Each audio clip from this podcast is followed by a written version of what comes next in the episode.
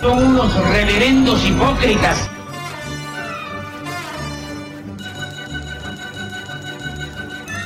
¿Por qué no suben a la tribuna a responderme si son tan hombrecitos?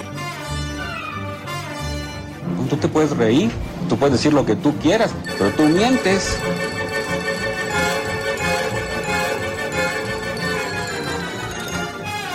¡No tienen vergüenza!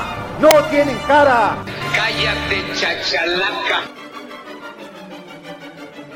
Bienvenidos a Política Nacional. Disculpe si nuestras netas se le estrellan en la jeta. Y por favor, sea serio.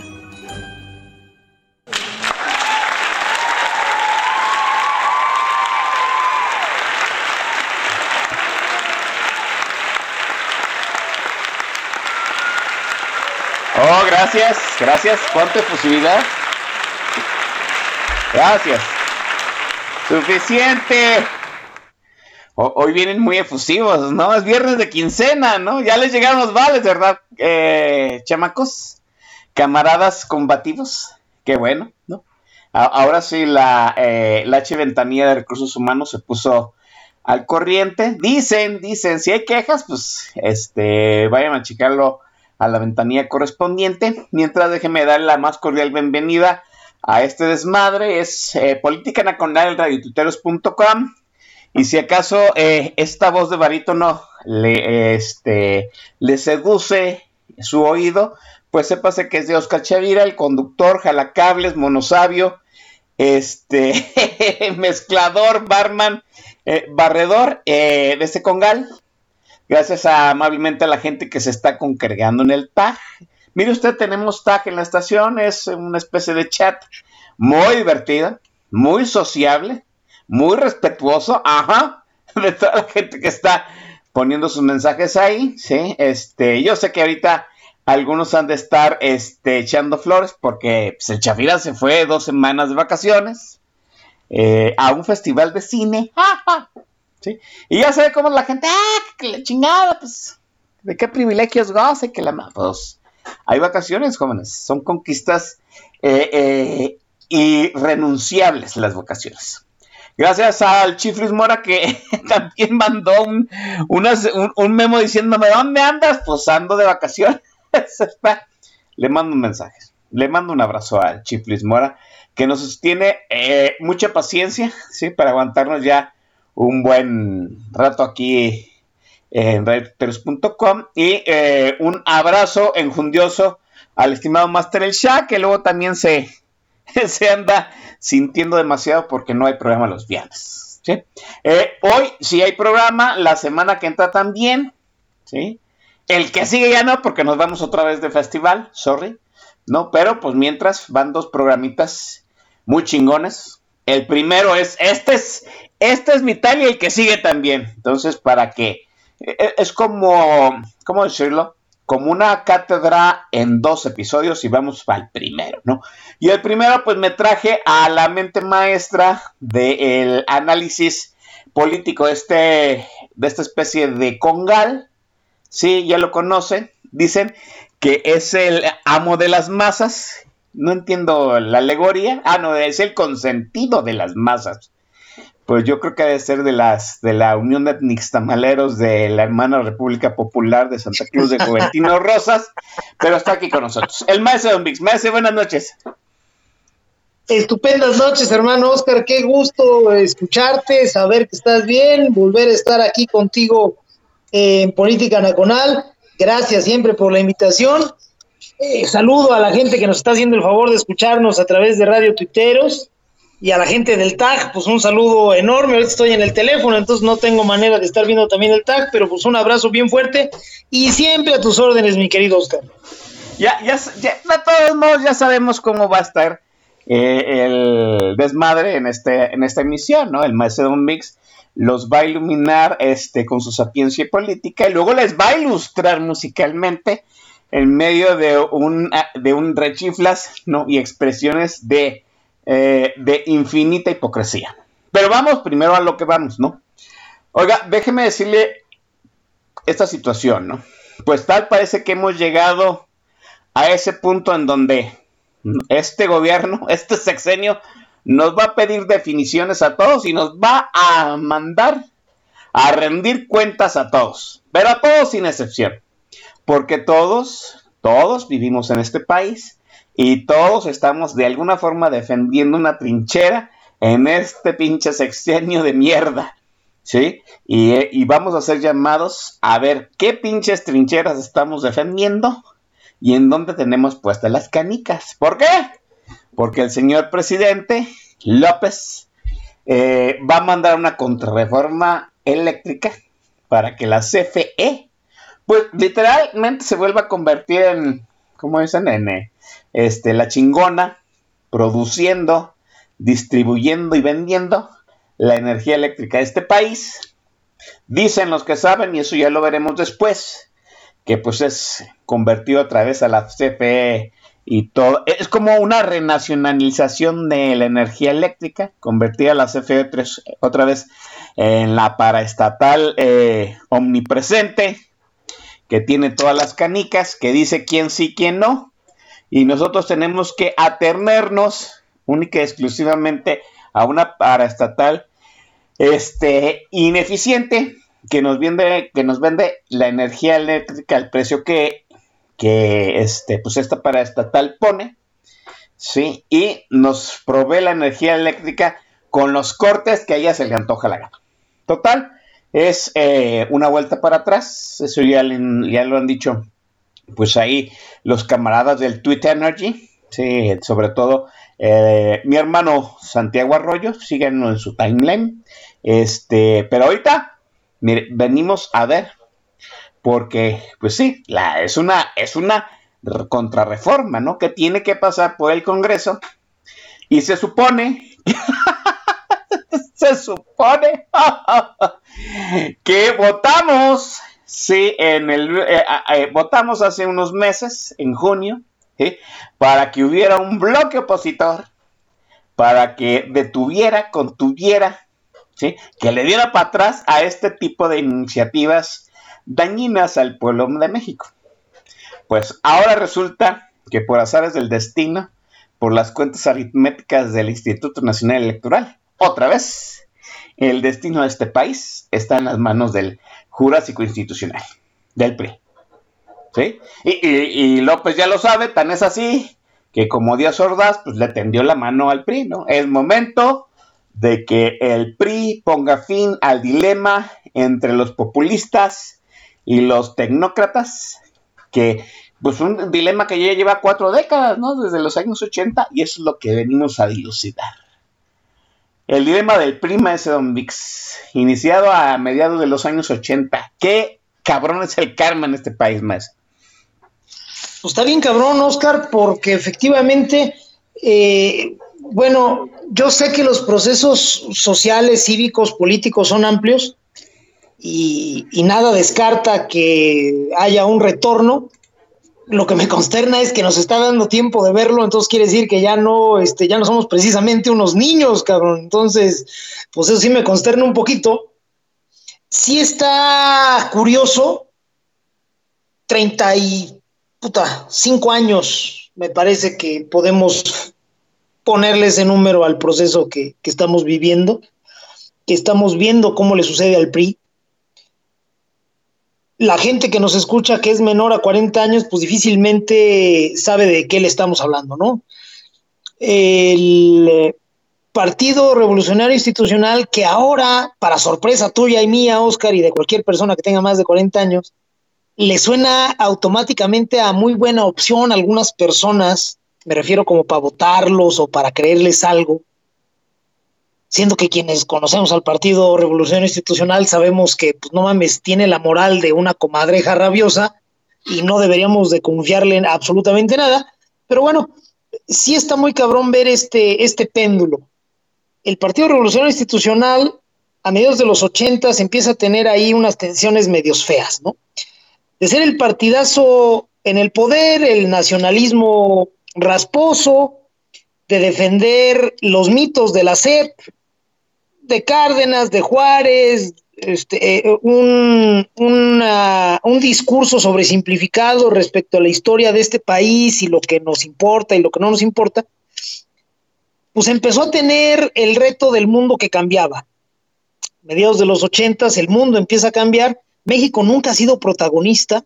Eso también lo tenemos que entender para que nadie empiece a decir, oye, ¿y, por qué el PRI y, el gobierno empezaron a moverse? Pues porque este pinche país nunca ha sido protagonista, siempre es seguidor. Tampoco ha sido pionero de casi nada, ¿no? Yo creo que la única vez que fuimos pioneros fue en la revolución de 1910 fue la primera revolución del siglo XX y ahí se nos acabó el pinche gas. Como sea, el mundo estaba cambiando a mediados de los ochentas y el gobierno de México, que se ejercía a través y tenía una, permítanme ustedes la expresión, una escuela de talentos en el Partido Revolucionario Institucional, tuvo que empezar a... Sí, imagínense nada más dónde estaba el semillero. Eh, tuvo que empezar a ponerse a reflexionar sobre su labor, sobre su enfoque y sobre todo sobre el rumbo que debía de llevar ahora México. Ya no era el mismo mundo sencillito, cerradito y tal. Veníamos también de 12 años de pendejadas económicas, quizá tendríamos que decir de 10 porque los primeros dos años de Echeverría, pues todavía andaba por ahí gente muy sensata que no lo dejaba hacer pendejadas, pero ya sus, últimos cuatro años y los seis de López Portillo, pues fueron un cagadero. Llega Miguel de la Madrid y sus dos o tres primeros años, pues son de andar parchando donde se pudiera para que no se le desbaratara el país. Viene el sismo, entonces no había tenido mucha oportunidad. Pero bueno, venía el país de dos sexenios previos de, un desastre económico que nos tenía en una situación francamente mala, y entonces había que sacarle presión al sistema. Y el partido en el poder se empezó a partir. Por un lado estaban los nostálgicos, bueno, no, en ese tiempo no nostálgicos, los, los defensores de las tesis nacionalistas, aislacionistas, del Estado obeso y todopoderoso, y por otro lado empezaron a surgir políticos, sí del PRI, que pertenecían al PRI, pero eh, generados por esa clase media que empezó a surgir en los 60s y 70s, que ya habían estudiado en el extranjero, que ya no los mareabas tan fácil y que conocían las tendencias mundiales y sabían lo que venía y cómo nos podíamos incrustar ahí. Entonces el partido empieza a tener ahí algún tipo de controversia, y hacia finales del sexenio de Miguel de la Madrid, en 1987, formalmente tiene una decisión. Los nacionalistas, estatistas, aislacionistas, tradicionales, los dinosaurios, se agrupan mayoritariamente con el hijo de Lázaro Cárdenas, con Cuauhtémoc Cárdenas, con el Tatita, y todos los demás se van, pues obviamente con el designado por Miguel de la Madrid los renos, los renovadores, los nuevos priistas se van con el designado por Miguel de la Madrid para ser su sucesor, que no era otro que Carlos Salinas. Y entonces, a partir de ese momento, el PRI se parte. Eh, los renos toman el control, el presidente Salinas nada más de entrar, le pone un estate quieto a todo el partido, mete a la cárcel al poderosísimo líder sindical, Joaquín Hernández Galicia, la quina, le siembra un muerto, le siembra armas, le siembra droga y lo manda a detener con el ejército, que hoy es algo que vemos todos los días, pero en, aquel, sí, pero en aquel tiempo sí se nos cayeron los calzones cuando vimos soldados rodeando la casa de la quina. Entonces, eso le da a Salinas seis años, casi seis años de tranquilidad. Hacia el final de su sexenio, los dinos, que se sienten totalmente desplazados, le matan a sus dos herederos operativos, a través de los cuales Salinas quería ejercer una suerte de maximato ahí medio sofisticado, Luis Donaldo Coloso y José Francisco Ruiz Macié. Y bueno, pues el juguetito estuvo a punto de romperse. Entra a una negociación. Por el lado de los dinos, el más visible era el señor Fernando Ortiz Arana, queretano, por cierto, y, por el lado de los renos, pues el operador, operador, operador, el que anduvo en todos los enjuagues fue el ahora todopoderoso Manlio Fabio Beltrones. El partido logra llegar a un acuerdo, las dos facciones, renos y dinos, y eh, pues entra Cedillo, Cedillo consigue mantener el rumbo y le amarra las manos al dinosaurio, concretamente a, la facción estatista, habla de una sana distancia, habla de separar al partido del gobierno, preparando lo que ya venía, y alumbra una alternancia, eh, bueno, maravillosa, una fiesta cívica, ¿no? El triunfo de Fox y todo lo que vino después. El señor Cedillo la abordó, abrió el sistema político, cuando Cedillo gana, invita a la izquierda y a la derecha, que en ese tiempo todavía más o menos tenía sentido referirnos a ellos así, los invita a ser parte del gobierno, Cárdenas, viejo lobo de mar, le dice, ¿sabes qué? Yo no quiero ir al gabinete, a mí nada más dame la Ciudad de México con todo y estructura política. Y se las dio Cedillo, como chingados no. Dejó al PRI en la calle y le entregó la estructura política de la Ciudad de México al PRD. Y Cárdenas en el 97 se vuelve el primer jefe de gobierno. Y desde entonces tenemos izquierda en la Ciudad de México. Entonces, quienes quieran mentar madres, pues empiecen con mi querido doctor Cedillo. Y luego a la derecha, al PAN, los invita también al gabinete, invita al jefe Diego a ser el procurador general de la República. Diego, que tampoco es tantito pendejo, le dice, ¿sabe qué? No, pues yo prefiero aquí seguir en la trinchera, eh, este, mejor.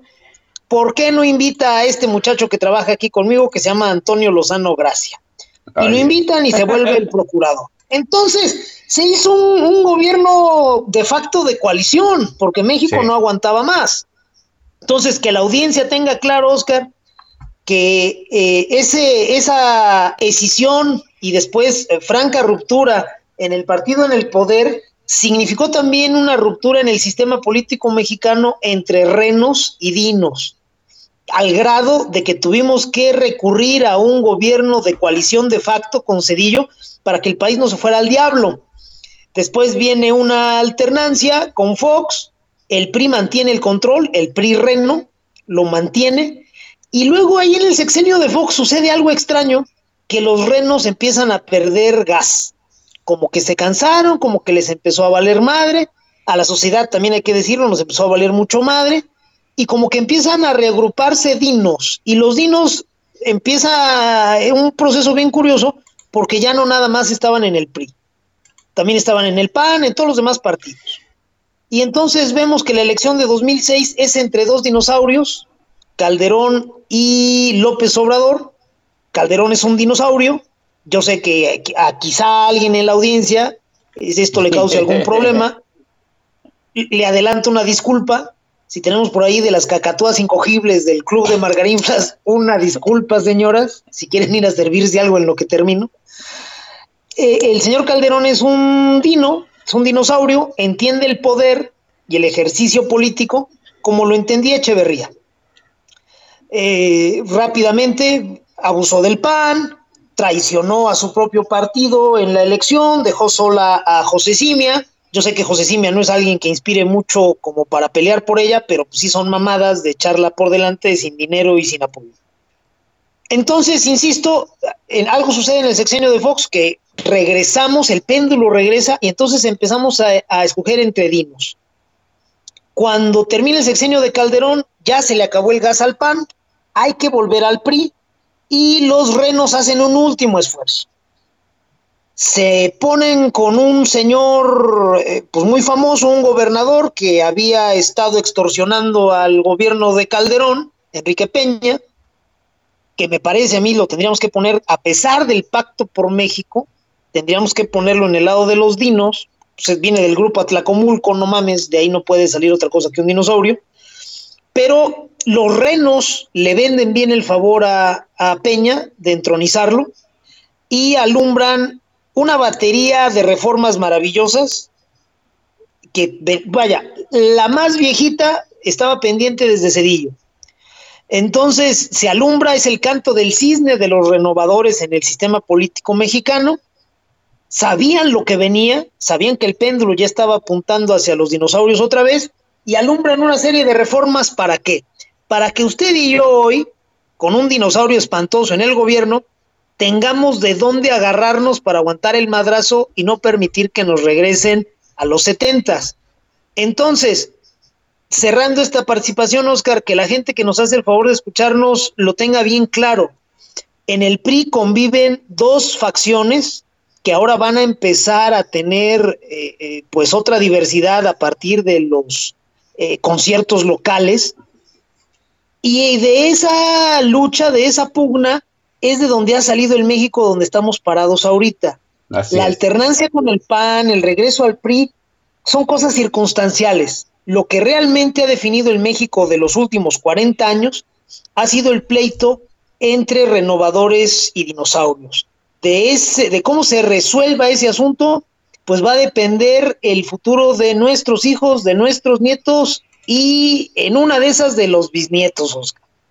oiga, sí, maestro, déjeme retomar eso que comentaba de qué tan viejos estaremos que nos damos cuenta cómo inició el pleito y, estamos en el momento de las definiciones, ¿no? O sea, cuatro décadas han pasado desde que empezó esa polémica eh, en que los cachorros de la, de la revolución, los hijos de la segunda generación de prinosaurios, regresaron ya con títulos de universidades extranjeras a decir, pues sí, somos miembros del PRI, pero aquí la estamos cagando enormemente.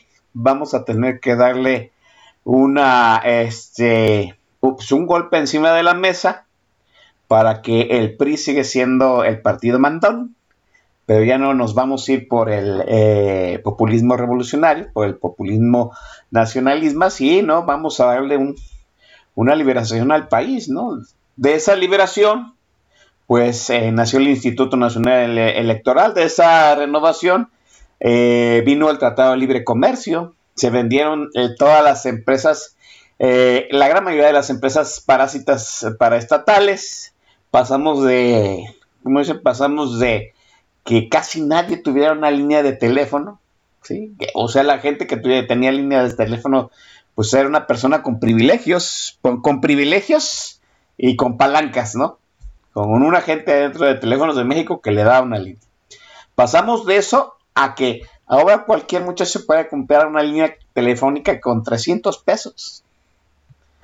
Es, fue una revolución que empezó en los años 80, pero esa revolución eh, que, que en algún momento de verdad, y yo pensé y hago mi mea culpa, pensé que se había terminado con la alternancia en el año 2000 con Vicente Fox, pues no, oh sorpresa, ahora nos damos cuenta de que eh, las acciones están ahí, pero el debate siguió. La pugna entre renovadores y dinosaurios no terminó en el PRI, sino que permeó al resto de los partidos y ahora estamos viendo precisamente esa situación, ¿no? Los renovadores que eh, hicieron una alianza disque opositora con Acción Nacional, el, PRD, imagínense que era el reducto dinosaurio, ahora renovador, Sí, y pues del otro lado está López Obrador diciéndole al PRI que se defina, que en realidad no le está diciendo al PRI que se defina, ¿no? Yo creo que López Obrador, y lo vamos a ver en el siguiente bloque, lo que le está pidiendo al PRI es que se parta en dos, que acabe de una vez, que, los, que los dinosaurios dentro de, del Partido Revolucionario Institucional le den el, el último jalón a, para que se rompa el PRI y el PRI se quede única y exclusivamente con los tecnócratas, ¿no? López Obrador está diciendo que se pasen con los buenos.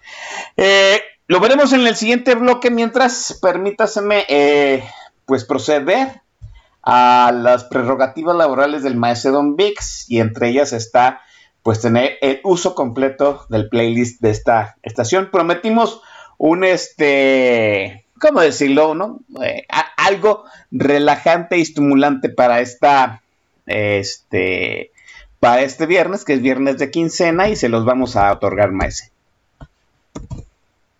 Con todísimo gusto, mi querido hermano Oscar, en esta oportunidad eh, estamos aludiendo a muy clarita, mediados de los ochentas, 1985, 1986, 1987 más o menos, y pues en esta ocasión vamos a tomar canciones de esa época, canciones realmente muy buenas, poesía pura con música sublime. Y vamos a poner a un grupo que fue un fenómeno, ya lo hemos presentado aquí en alguna ocasión, si no mal recuerdo. Realmente fue un fenómeno musical.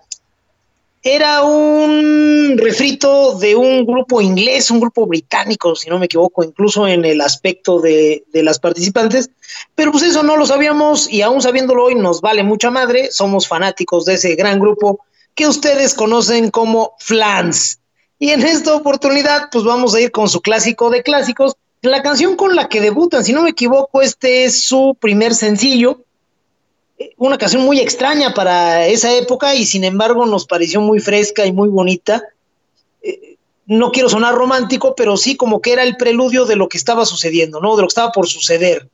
Este, cosas nuevas, diferentes, abiertos al mundo. La canción se llama Bazar y al término de ella regresamos aquí Oscar Chavira y el Don Bis en Política Nacional. Que la disfruten, son las 8 de la noche con 25 minutos tiempo del centro de México.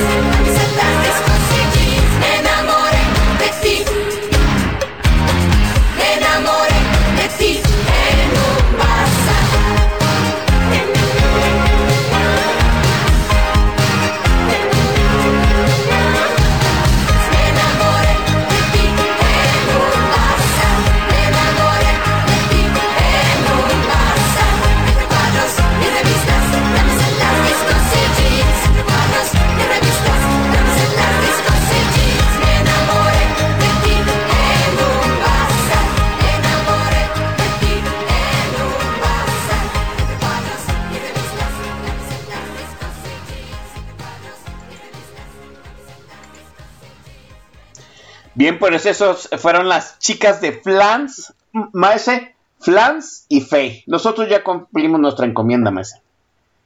Totalmente, quien se atreva a decir que no hemos sido empáticos con el pueblo bueno y que no hemos elegido canciones de estupenda manufactura que remuevan los recuerdos de todos, claramente miente. Por ahí hay gente pidiendo a los Acosta ¿Por qué creen que vamos a poner a los pinches a costa en este programa? O sea, sí es música muy bien hecha también, pero este, vamos a ser prudentes. O sea, no esperemos a los Acosta, no inflemos las expectativas, por favor. ¿Qué cantan, ¿Qué cantan los Acosta? Bueno, en fin. Este, momento de las menciones, maese, porque hoy, hoy sí hay eh, plebe aquí, este, plebada, dirían eh, en, algunos en alguna región del país. Pues, eh, es, viernes de quincena y ahorita todo el mundo anda aquí haciendo presente para los vales del Walmart, maese. Con todo gusto, mi querido hermano Oscar, vamos con los saludos de toda la gente bonita que nos está haciendo el favor de acompañarnos híjole, sí son un madral, entonces ahí vamos con calma. Saludos para mi querido amigo, el señor El Mercenario, un artista, saludos señor, para Paco Peraza, para N Mesa, Eduardo Villasana, Jai Bardé, Yaya Marchena, un saludo para Pluvio Fifilia, saludos también para Mauricio Sánchez Mesa, para Rod Rodrake, sí échenme la mano con sus nicks, no sean cabrones, Rodrake. Saludos para Giovanni Carraga, para Misamita 13, para Yola, para Tlacael el Rey, para J. Bernardo DZ, Mr. Brasil, mi querida Arbaraibar, para The OC Global, para mi muy estimada Tere Rubio, para B. Barrera 30, para Gustavo Luna, Norma Cuevas, Chris Jones, mi querida Norma Bernal, Jorge Gom, mi paisano Misacni, que le interesa mucho este tema de renos y dinos y nos está acompañando, Saludos para mi querida Marce Esqueda, que también nos acompaña en esta oportunidad. Y me parece que son todos por acá, mi querido hermano Oscar. Ah, no, perdón, Yavirag80 también nos está saludando. Bueno, todavía, este, todavía hay, una mención más más al rato. Aquí en, esta, en el tag de la estación se está reportando el, el Chief Mora. En realidad vino a ver si de veras ya había regresado a la chamba. Ya llegué, Chiflis Mora, ya se puede regresar a su casa, ¿no? Está Agusmal 4, el Master El Chat. El Master El Chat dice, ay, deberían haber puesto música como la del Capi Grinch. Ay, Dios mío, como si no nos conocieran. 10 años de quejicas. ¡Basta! Está Boilercito, Jarocha 76, Javier Santoyo, está Casita desde Torontepec. A Casita ya le está llegando el invierno. Por supuesto. Sí, aquí, aquí en Guadalajara todavía hacen 30 grados en otoño, maldita sea. Rack Valgar, que llegó muy temprano. Mi, eh, oiga, le mando un especial saludo desde Política Nacional a, la banda, a la banda tuitera Tapatía, que ayer nos reunimos. Estaba mi estimadísimo eh, Tocayo Oscar Constantín, el Jules Progress, la bien respondona, estaba el León Economista, dando este tirando cara eh, y, autógrafos y estaba el Gabo Navarro, ¿sí? Entonces les mando un abrazote a la, a la cofradía tapatía que se reunió ayer a, pues sí, a, echar, ¿no? Desmadre y firmar unos autógrafos ahí a quienes nos tomaron una fotografía muy al estilo de, este, ya sabe usted que ahora se, toman fotografías así como muy subrepticias, por así ahí aparece una foto en el Twitter y dicen, ah, pues ahí está el Chavira con puro pelado, pues sí, soy yo. Eh, está Norma Cuevas, Santoroliño, el Arquiflores, mi camarada Azurri, Dimitre, Dritten, Goref, Gorefest 666, híjole, que, ni se ponen ustedes. Jos, Carl BN, eh, el atoso bebé está balando el playlist más, ¿no? Y, está cantando, o sea, ya se está desgreñando el atoso bebé. No, bueno, mi querido Latos, un abrazo, un chamaco cabrón más molesto que un, mosco en el ombligo, pero eh, se le quiere un chingo. Está OCGT, eh, OZ Guanajuato, Pancho, Rafa Camus, el Escube, el Taekwondoín Puma, Tere Rubio desde la hermana República Popular de Monterrey, eh, Tlacal el, el, Rey Dicodín, Xiu y la Yaya Marchena, que está pues, hasta adelante en una de las mesas del VIP. Maese, este, pues hay un debate entre renos y los tecnócratas, entre renos y dinos, dentro del PRI, que, permeó a todos los partidos, ¿no? En algún momento pensamos que este, sacando al PRI de los pinos, pues iba a acabar el sistema, y no, pues el sistema ya había gangrenado a todos los partidos. Y, oh sorpresa, ¿no? De esa gangrena, de esa pus, de esa llega purulenta, nació López, que fue reuniendo, no, que fue este alimentándose de la izquierda histórica de este país, apendejándonos, apendejándolos por decirlo menos, y luego fue reuniendo, dos entes eh, muy peligrosos, ¿no? Los populistas, los renos, eh, lo, digo, los dinosaurios populistas del PRI y los bolivarianos este, sectarios de esa izquierda histórica con fuertes vínculos con Venezuela y con Cuba, ¿no? Y con la izquierda radical española. Y ahora, maestro, pues, el, López pide que el PRI se defina.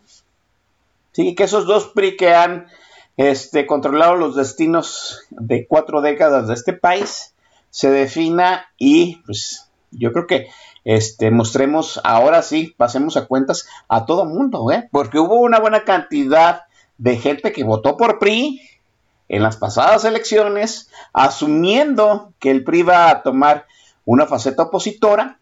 Y oh sorpresa, ¿no? Ahorita estamos otra vez en las manos del PRI, que puede dividir, que puede fracturarse en dos y darle los votos necesarios para que pase la contrarreforma eléctrica de, de, López. ¿A qué estamos jugando, maestro? ¿El PRI se puede dividir en dos? Pues mira, nominalmente no, porque si de por sí ese membrete ya está muy madreado, si nominalmente o formalmente eh, se parte, pues entonces sí, los dos pedazos que resulten no van a servir para mucho. Ahora, al interior del PRI puede venir una fractura irreconciliable, por supuesto. Yo, yo creo que estamos cerca de ahí.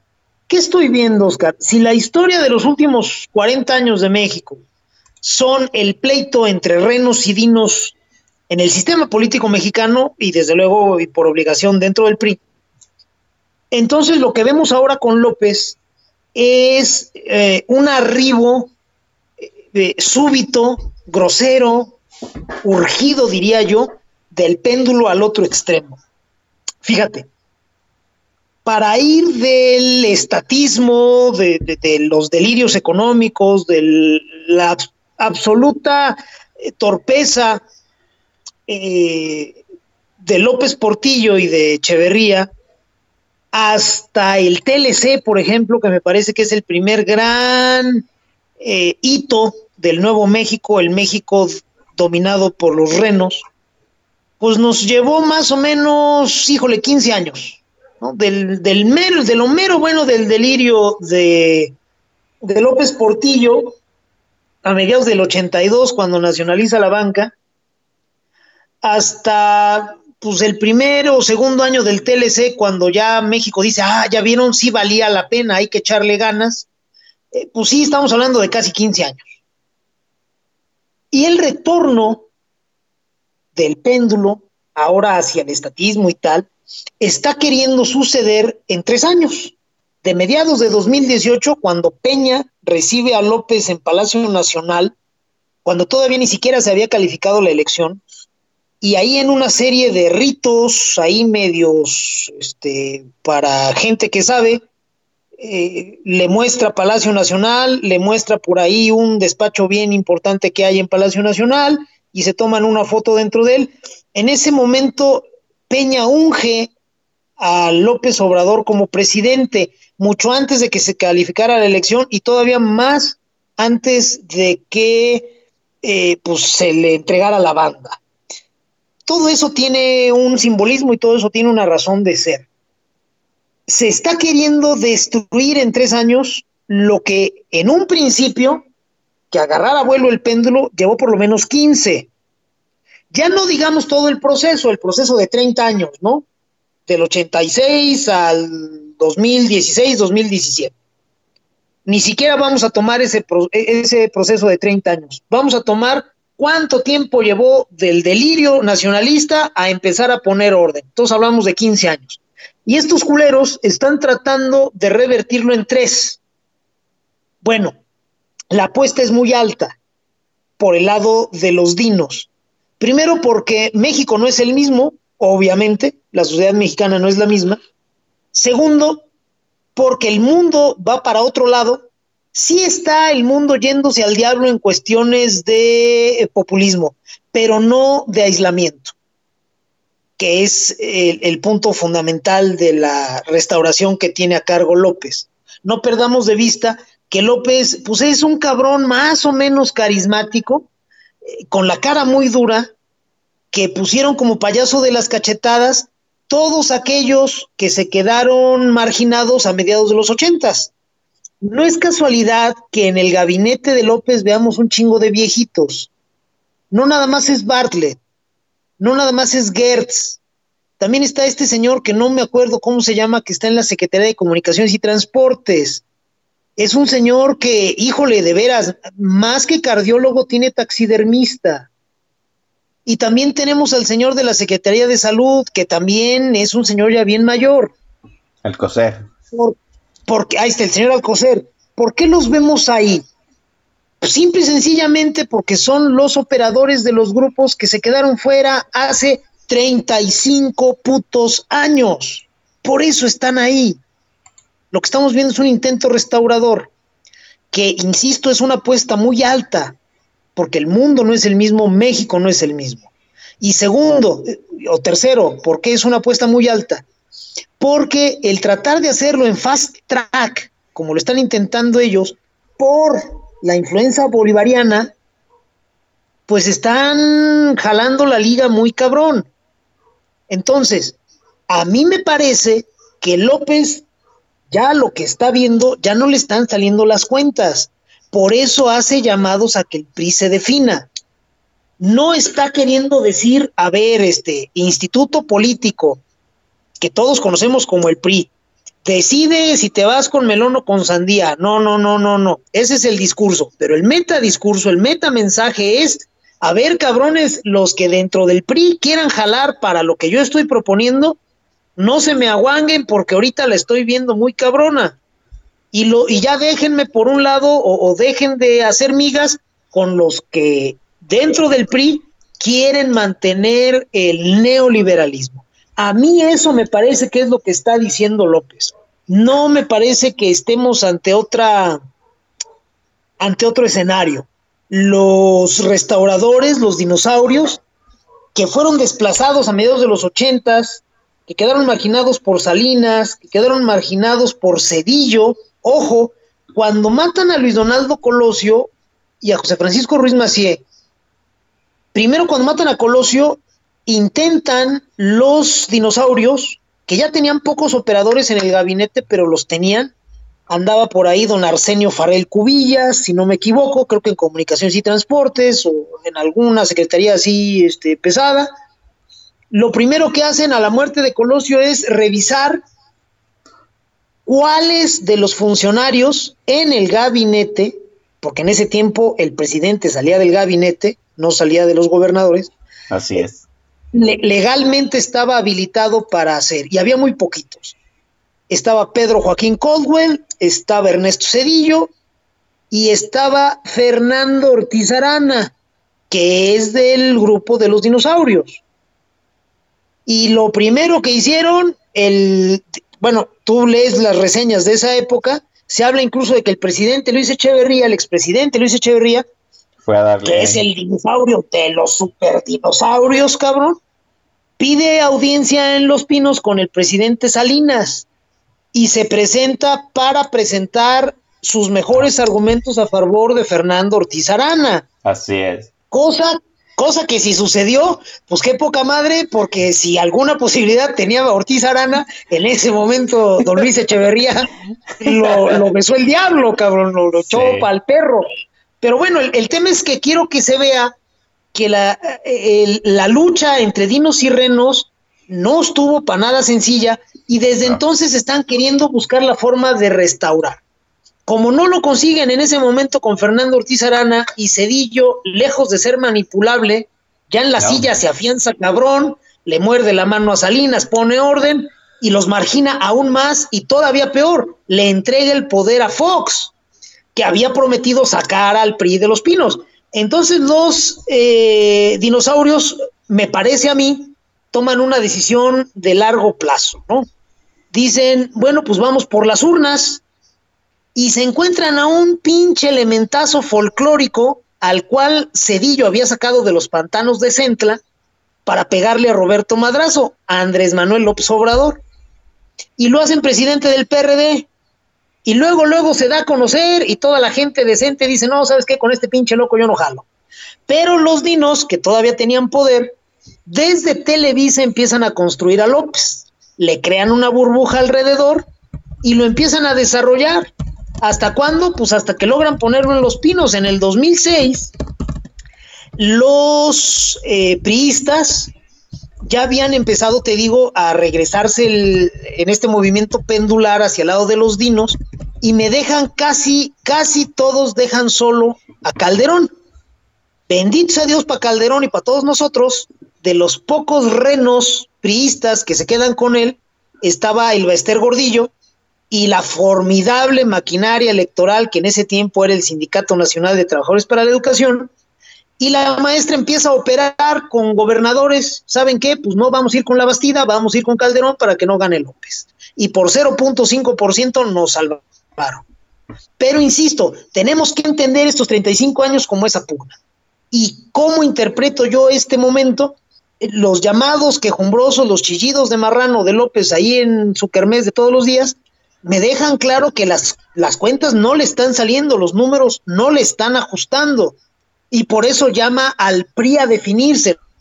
No está llamando al PRI a que se defina, está llamando a que los que dentro del PRI estén con él o le hayan prometido estar con él o hayan de alguna manera demostrado que les interesaba esta restauración, pues brinquen a defenderla porque López ya siente el calor en las nalgas. Otra cosa que abona para esta percepción en mí es la reacción virulenta y estúpida que tuvo López a la fotografía de los líderes de Sí por México con Alito Moreno, con Marco Cortés, con el mandibularo, un saludo, este queretano también, compañero de, aulas de seguro servidor, que ahora está de presidente del PRD, imagínate. Este, esa reunión puso muy mal a López, muy mal. Y me deja claro, me deja entender que López hace sus números y ha preguntado y ha dicho y no le están saliendo las cuentas, Oscar. Yo creo que va por ese lado vamos a ver una ruptura formal en el PRI como para que uno se vaya a otro partido y tal. No, eso ya sucedió. Ya el, el drenaje, literalmente hablando de cuadros y de estructura y de liderazgos y referentes que le iba a hacer Morena al PRI, ya sucedió. Los que siguen en el PRI es porque quieren ser priistas, ya no se quisieron ir a Morena. Y no van a partir al PRI para hacer otro partido. Para eso mejor se iban a Morena. No va a suceder pero sí al interior del partido me parece que podemos ver una rajada espantosa que no se va a curar en mucho tiempo. ¿Estamos hablando de voto diferenciado en el PRI? Mira, sí, yo creo que sí. Em,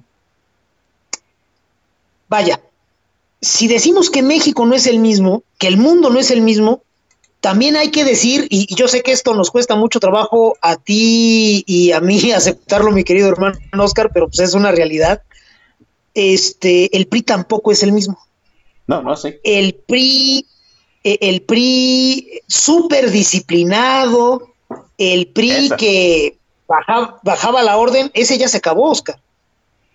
Entonces, pues yo sí creo que podemos ver un, un, voto diferenciado, no nada más ahorita, sino por el tiempo que le quede de vida al PRI. El PRI mm. siempre jugó a posar de centro.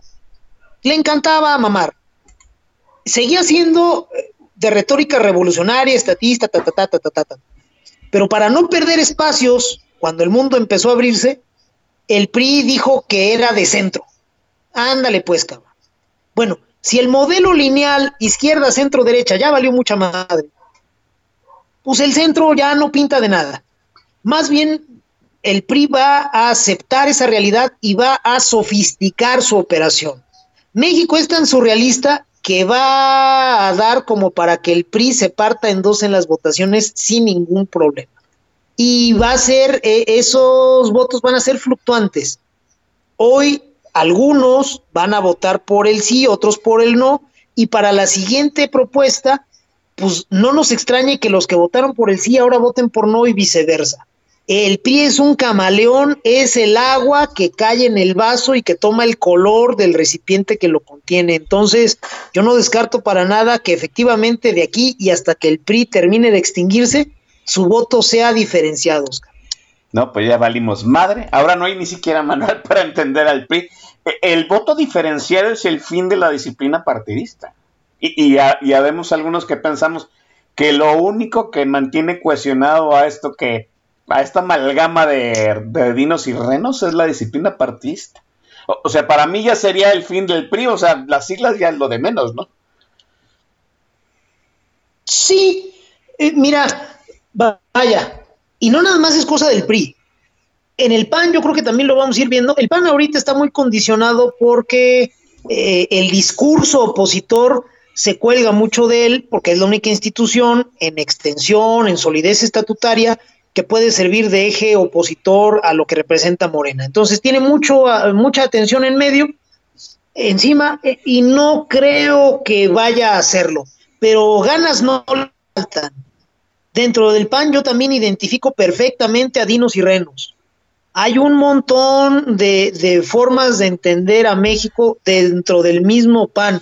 Dentro de lo que queda del PRD, yo supongo que también, digo, es una entidad muy extraña para mí, yo no soy ni siquiera cerca experto en el PRD, pero no me extrañaría que haya también esas dos visiones. Dentro del movimiento ciudadano, aún con su agendita progre, este, de chai latte, mamerta, también deben de estar presentes esas dos visiones. Si no fuera un fenómeno sistémico, no estaríamos donde estamos, Oscar. Si todavía los partidos tuvieran esa disciplina a rajatabla, no estaríamos donde estamos en este momento. Habríamos evitado una vez más a López.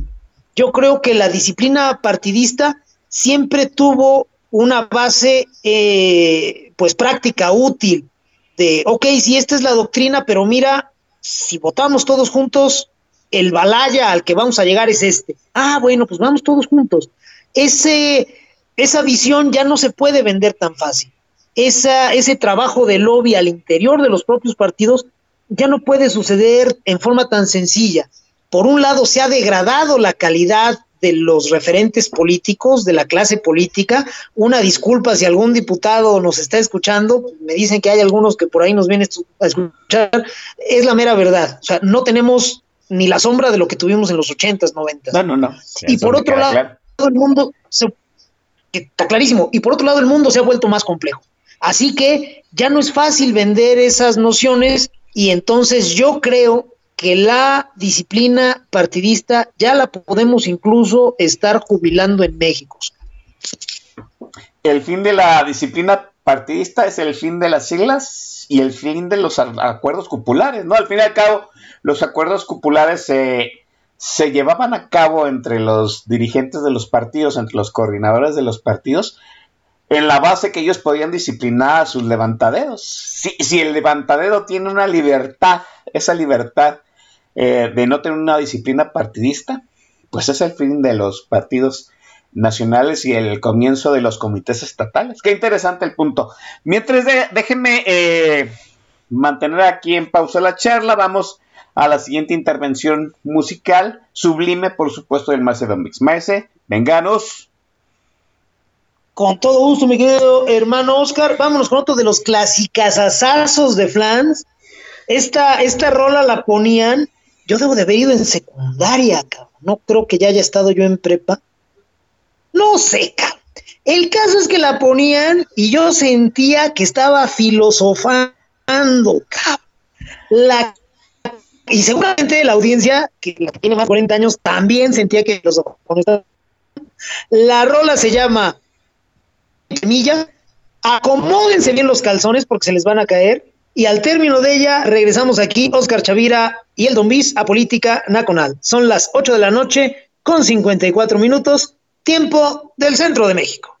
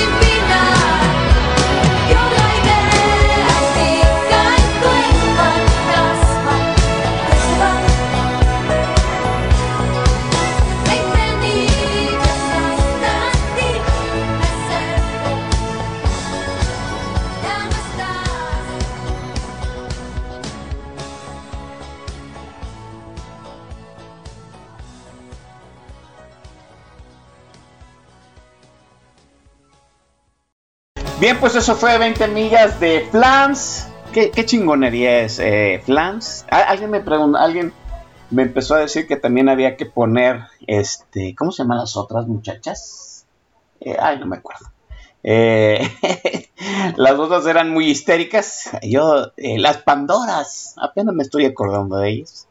Sí, no, Pandora no, por favor. Eso es demasiado histérico para, para mí, muy peculiar gusto, ¿no? Y sí, e, e, era Flans en los años en que quinceábamos, ¿no? El maestro de yo creo que andaba en los, en los, no sé, entrando a la pubertad. El Chavira ya era un adolescente pleno y sí, pues 20 millas, ¿no? Y se lo ponía uno y decía, no, pues sí me checa todo. Maestro Don Vix, ¿tiene algunas otras menciones para meterlos en la lista de vales? No, ya no me llegaron más, mi querido hermano Oscar, este, todo en orden. Bueno, aquí está Adriana de la Rosa levantando la mano, eh, la vamos a anotar para los vales de Walmart. Y ya llegó el maestro Ergom, que, apenas se acaba de sorprender porque estamos poniendo flans. Ah, maestro Ergom, ni que no nos conociera, pues. Ok, este, oiga, la, el día de la votación de la, de contrarreforma eléctrica de, este, de López, ese día el Twitter mexicano va a arder. Yo nada más le aviso, ¿no? ¿Por qué? Pues porque muy probablemente, como dice, como anticipa el maestro Don Vix, pues el PRI vaya a ofrecer un voto diferenciado. Y ese voto diferenciado nos va, a, exhibir a los votantes. Aquellos que dijeron que el PRI no se iba a vender, que iba a ser el bloque opositor, que no se iba a atrever a dinamitar el partido, este, dándole los votos a López. Y yo sé que esa votación nos va a exhibir a todos. Sí, porque pues, no sé, hay gente que sigue confiando en que el, el Jurásico Institucional, pues, le va a rendir buenas cuentas. Miren, aquí se dijo, se advirtió, ¿no? que el PRI, pues, ya nos lo ha hecho varias veces, ¿no? Ahora, miren, ahora hasta Taibo II anda diciendo que se la vamos a pelar, así, haciendo una roque señal, el Taibo II, que la reforma eléctrica va, va a pasar. Yo nomás le digo que vaya aprestando sus pedradas y ya va aprestando sus vísceras porque ese día va a haber una revolución incendiaria, ¿no? Y es una eh, contrarreforma que no nada más va a hacer crujir al electorado, a la sociedad, ¿sí? Va a hacer crujir, pues, eh, las maniobras de López. Vamos, vamos, el presidente va a ser exhibido en toda su habilidad política. la oposición va a ser exhibida en todo su poder de convencimiento en contra, ¿sí? Y pues una contrarreforma eléctrica como la está pidiendo López Obrador, ¿sí? Cala va a retumbar en el Tratado de Libre Comercio, porque va, muchas de sus cláusulas, ya lo han dicho, va en contra de lo que se pactó. Eh, o sea, la contrarreforma eléctrica puede ser, pues, parte de la dinamita que reviente el tratado, por lo, por lo menos nos ponga en, en entredicho con los eh, socios comerciales, con Canadá y Estados Unidos, que es parte del este, aislacionismo que quieren los bolivarianos. Los bolivarianos están pujando a favor de que el dinosaurio se decante eh, de ese voto dividido y le dé los votos necesarios a López, ¿no? Para su contrarreforma eléctrica y luego mediarse contra Estados Unidos. ¿Qué, pitos pita eh, los, bolivarianos en todo este maíz? Pues mira, es una de las dos alas del gobierno de López. De inicio había cuatro grupos más o menos identificables en el gobierno de López, los priistas, los bolivarianos, los ebrardistas, que fundamentalmente eran Ebrard, Mario Delgado y alguien más, y los científicos, llamados así con sorna, refiriéndose a Claudia Sheinbaum, y sus ratoncitos de, de cubículo, los deliberados y pues todos esos ñoños. Ahora, tres años después, pues ya nada más quedan dos grupos. Los bolivarianos terminaron por engullir a los científicos y no me equivoco mucho si también a los ebrardistas. Entonces, ¿qué pitos tocan los bolivarianos en el gobierno de López? Son los ideólogos, son los constructores de discurso, son los que controlan el entorno inmediato de López, son los que lo guardan en el Museo del Zócalo, Palacio Nacional, son los que le administran las tachas, las garnachas y las muchachas, son los que no lo dejan subirse a un avión, presidencial obviamente, los que no lo dejan usar el, el TP-01, son los que mandaron desmantelar los para poder llevarse a López al Museo del Zócalo, son los que marginaron al Estado Mayor Presidencial y controlan a una guardia sui generis, que es la que cuida a López. Esos son los bolivarianos. ¿Y por qué están haciendo mancuerna los priistas con ellos? Porque a grandes rasgos buscan lo mismo. El PRI quiere una restauración del modelo ochentero. Y el modelo ochentero, ¿qué es lo que planteaba?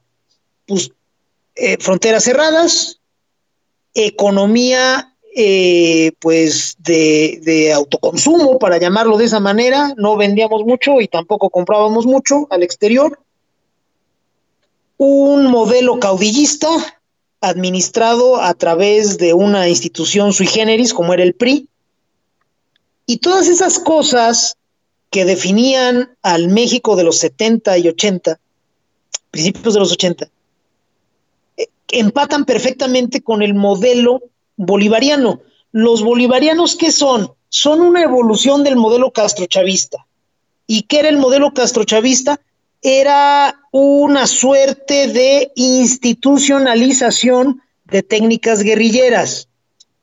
Los barbudos cuando toman el poder, lo que hacen con Cuba es lo que habían hecho con distintas regiones del propio de la propia Cuba, la Sierra Maestra, este, Santa Clara, Camagüey, todas las zonas donde los barbudos fueron eh, llegando y, fueron controlando, lo hicieron a través de un aislamiento de la zona, de eh, pues contarle historias a los campesinos para que los financiaran, los alimentaran, los vistieran, los cuidaran y a los campesinos que eran muy necios para no entender el mensaje de la revolución, pues los amenazaban.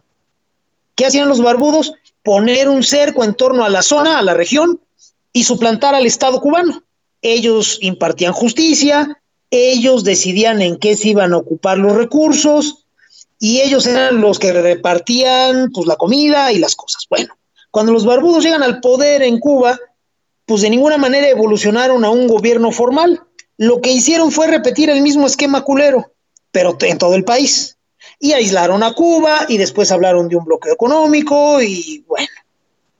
Ahora los bolivarianos tomaron ese modelo y lo adecuaron a nuestros tiempos. ¿Cómo lo adecuaron? Modificaron el discurso. Ahora el discurso, pues sí, habla de socialismo y habla de igualdad, pero la igualdad también la va metiendo con otros aspectos, con otros temas y sofisticando el modelo castrochavista, ¿qué hacen los bolivianos? Demuelen las instituciones, empezando por la historia, por los símbolos. Eso es lo que están haciendo los bolivarianos hoy y por eso los priistas han colaborado con ellos, porque esencialmente quieren lo mismo. Los bolivarianos son más, eh, pues, ¿cómo decirlo?, bohemios. Son güeyes que entran a un país, eh, colonizan, postran al anfitrión y le chupan toda la sangre hasta que no queda nada. Lo que hicieron en Venezuela, pues está clarito. Lo que han intentado hacer en Bolivia, que siguen intentando ahí, lo que intentaron en Ecuador, lo que están haciendo en Nicaragua, lo que han estado intentando en Argentina, es exactamente eso.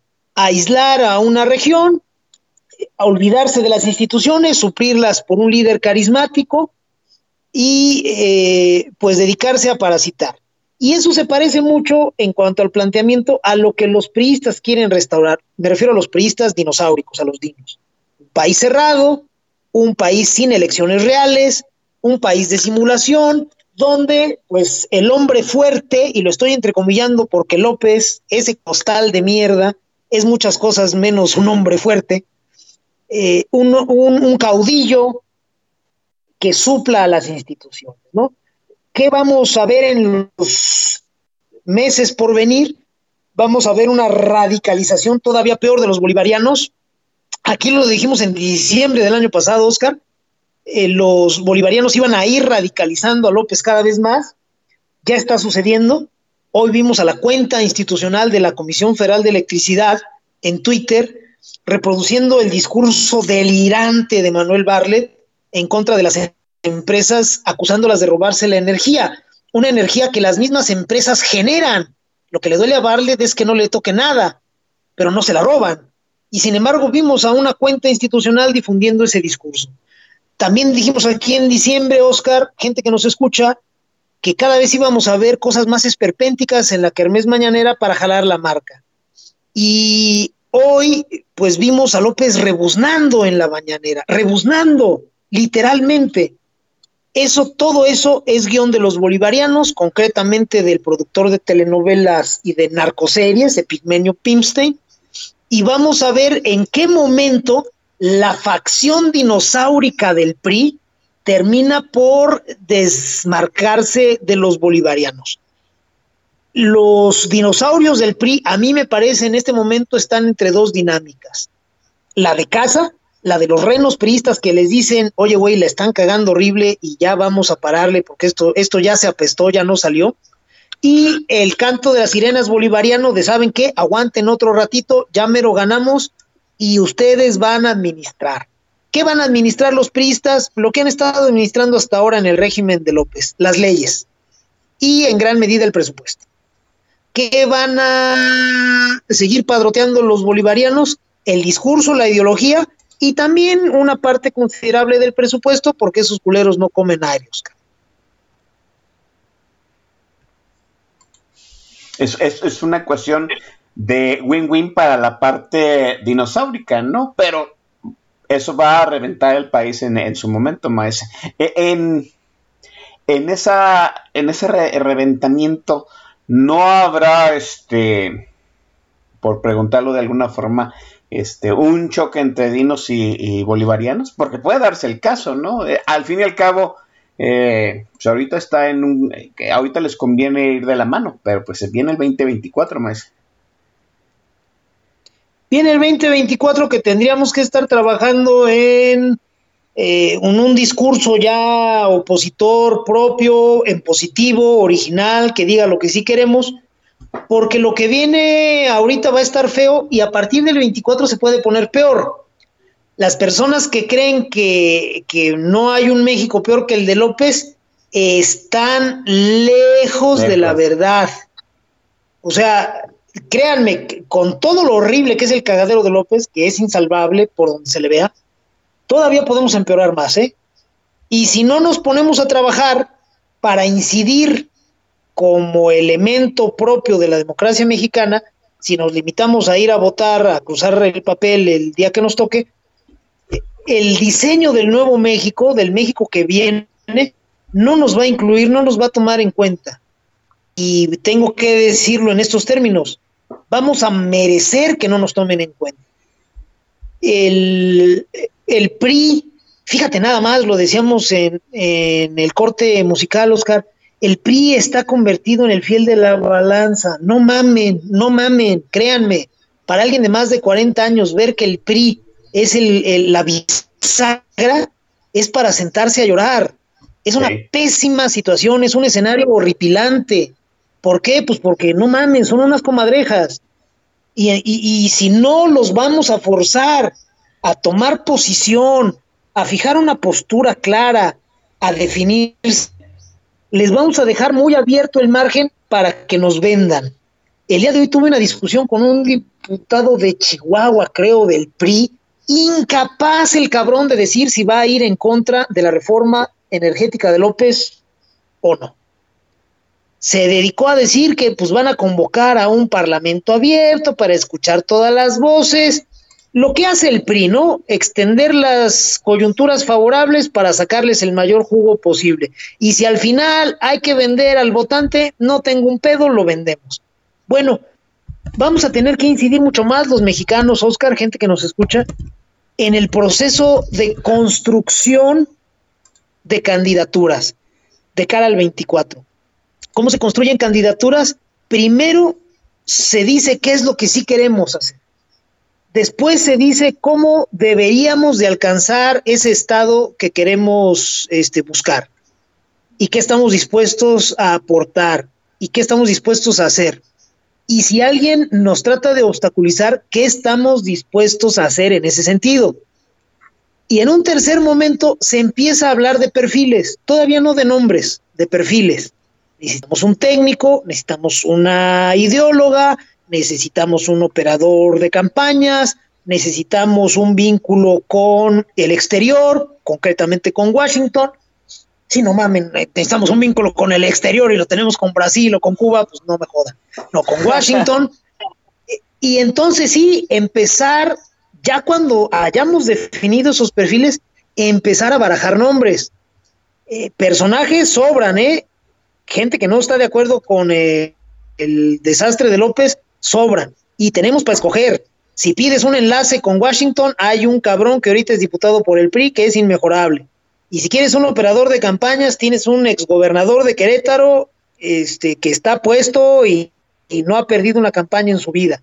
Y si lo que quieres es un ideólogo, tenemos al hijo de un expresidente de México que se la sabe de todas, todas, está viendo lejos y tiene una manera muy académica de transmitir sus puntos. Entonces, personajes hay. Lo que necesitamos es poner un piso para que ellos empiecen a, subirse a él y decir, bueno, aquí estoy yo, ¿para qué soy bueno? Si no lo hacemos, Oscar, los bolivarianos van a tener mayor ascendencia en el gobierno de López y van a conseguir que los priistas dinosauricos pues consideren que pueden seguir estirando la liga. Del PRI nunca vamos a ver una definición. Esos son especialistas en extender las coyunturas que les son favorables. Y si ahorita son la bisagra, y si ahorita tienen colgado de los huevos Andrés López, créanme que el PRI no va a tener ninguna prisa ni por definirse ni por votar. Y cada día que pasa sin definirse y sin votar, nos cuesta empleos, nos cuesta inversión, nos cuesta tasas de interés, nos cuesta tipo de cambio. Entonces, mexicanos, pues ya vamos a ponernos a trabajar, porque si no forzamos a estos políticos a jalar, ellos por sí mismos no lo van a hacer. ¿Qué tan desesperante está la situación, maestra, que este Roberto Madrazo salió de las catacumbas a decir que se definieran? A, eso hemos llegado, maestra. No, pues son mamadas, yo lo comentaba hace rato. ¿Qué tan tiene que estar la política en tu país como para que una voz sensata criticando al PRI sea la de Roberto Madrazo. Pues no mamen, de verdad. Noten sus referentes para que se den una idea de dónde andamos este, chapoteando en la porquería. Sí estamos en un muy mal escenario, Oscar, gente que nos escucha. Sí, definitivamente. En el momento en que Roberto Madrazo, amo y señor de este, todas las triquiñuelas, este, hago un llamado a la, a la sensatez, déjense usted a la sensatez, Robertito Madrazo, pues sí quiere decir que, ah, vuelvo a decir, que andan los perros, los demonios sueltos dentro del revolucionario institucional.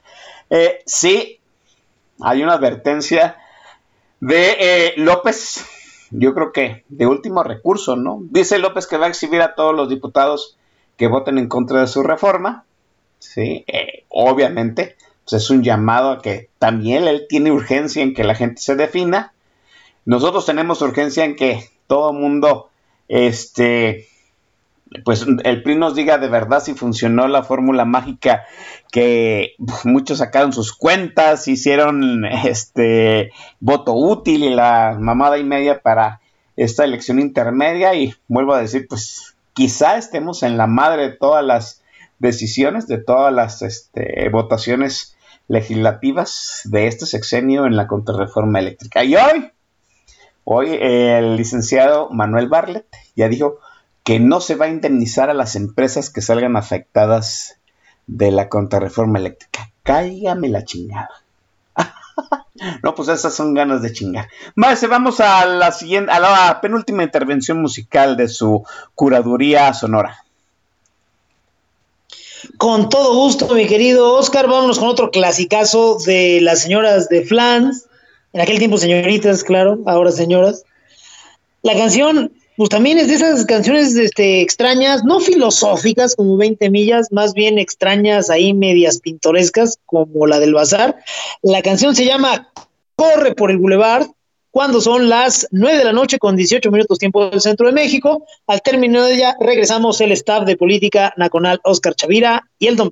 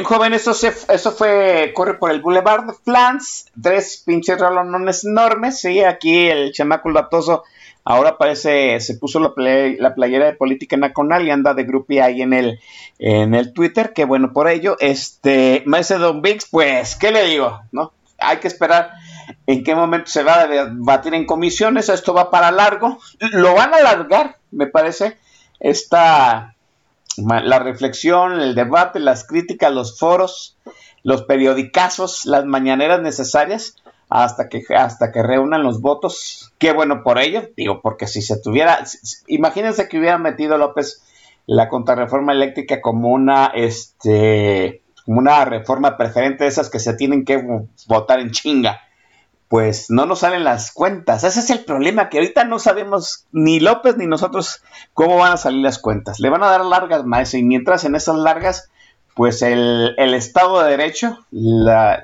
forma en que el país opera este, sus empresas, las empresas suyas y para las empresas de la iniciativa privada, pues van a estar en ascuas y así nos va a ir con la economía que de por sí, tic-tac, tic-tac, tic-tac, pues son, eh, yo digo, yo ya fácil calculo, ¿sí? Estirones de 10, 15 pesos por semestre.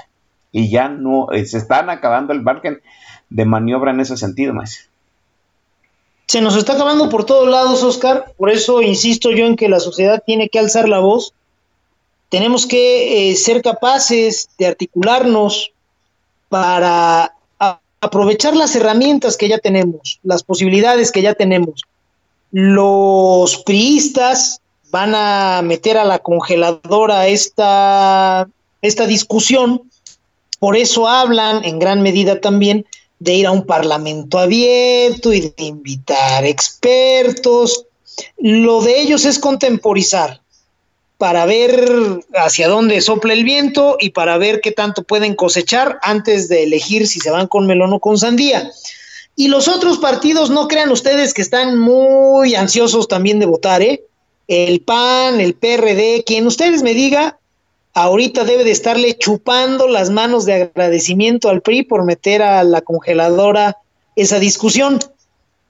Eh, lo comentábamos hace rato, Oscar, eh, fuera del aire, la votación en torno a la reforma energética va a desnudarnos a todos. El hecho de que López haya pretendido ir por todas las canicas de una vez con la reforma energética, con la contrarreforma energética, fue un error gravísimo, pero grave en serio. Abrió un flanco, no con la sociedad nada más, que sí importa, pero nada más con la sociedad, sino con los grupos. Entre el presidente de la República y los votantes de a pie están los grupos de poder. Y antes de que a López le llegue la lumbre a los aparejos, o a cualquier presidente, primero se chamuscan los grupos de poder, sus operadores y las instituciones a través de las cuales medran, que son los partidos políticos. Entonces, fue un error gravísimo de López ir con esta, con esta reforma. ¿Por qué no la presentó antes cuando tenía mayoría? Por la misma razón.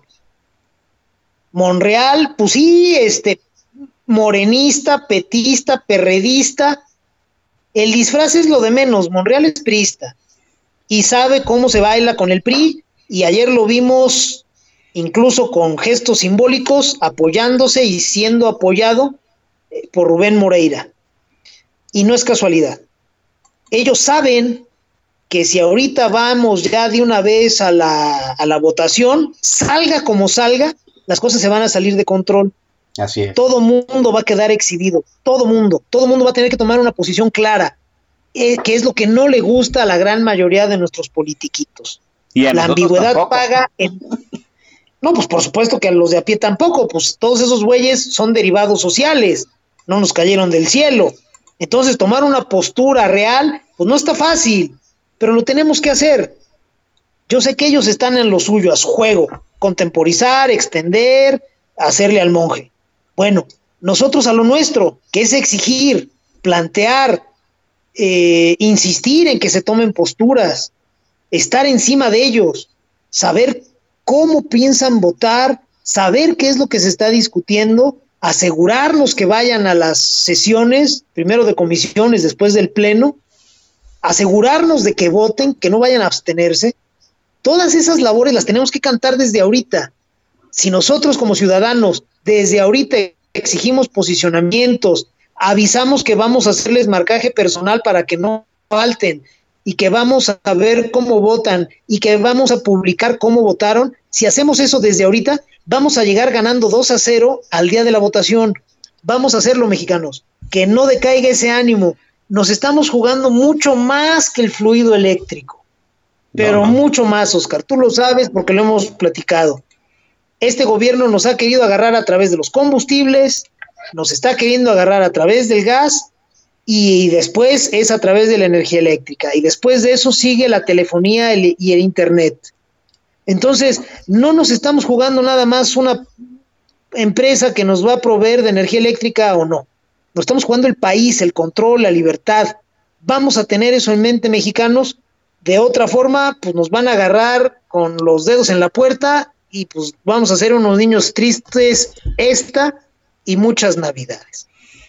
Acuérdense hace 35 años, ¿no? Que hubo que este evidenciar, tomar par- partido y evidenciar la trinchera de qué lado estábamos. Y creo que hubo tres generaciones que decidimos medianamente bien, luego ya no supimos darle seguimiento a lo que habíamos decidido y aquí estamos otra vez, tres décadas, casi cuatro décadas después, en los mismos entuertos. Vayan haciendo su, su mea culpa y vayan definiendo entonces de una vez. Eh, Maese, muchísimas gracias por estar eh, nueva, de nueva cuenta aquí en Política Nacional. Esto va a ser pues, un tema de largo debate. La semana que entra traemos otro, otra lectura, otro punto de vista, otro análisis técnico, pero mientras le agradezco enormemente el que ha hecho usted el día de hoy, este viernes. Yo soy el agradecido, mi querido hermano Oscar. Gracias siempre por invitarme los viernes que termino aquí contigo. Son una gozada estar rebotando ideas aquí contigo, que nos escuche la audiencia, que nos hagan llegar sus comentarios en el tag y a través de Twitter. Para mí es impagable. Yo lo disfruto mucho y lo agradezco siempre. Gracias por todo. Piensen en lo que hemos comentado hoy aquí y lo más importante, pásense un fin de semana toda madre y aquí seguimos escuchándonos. Gracias, Oscar. un abrazo. Nos escucharemos la semana que entra, camaradas combativos. Nos vamos, bájenle dos rayitos el estrés. Eh, espero que ya hayan estado bien servido en muchos sentidos. Y mientras nos despedimos con la clásica de Franz. Buenas noches.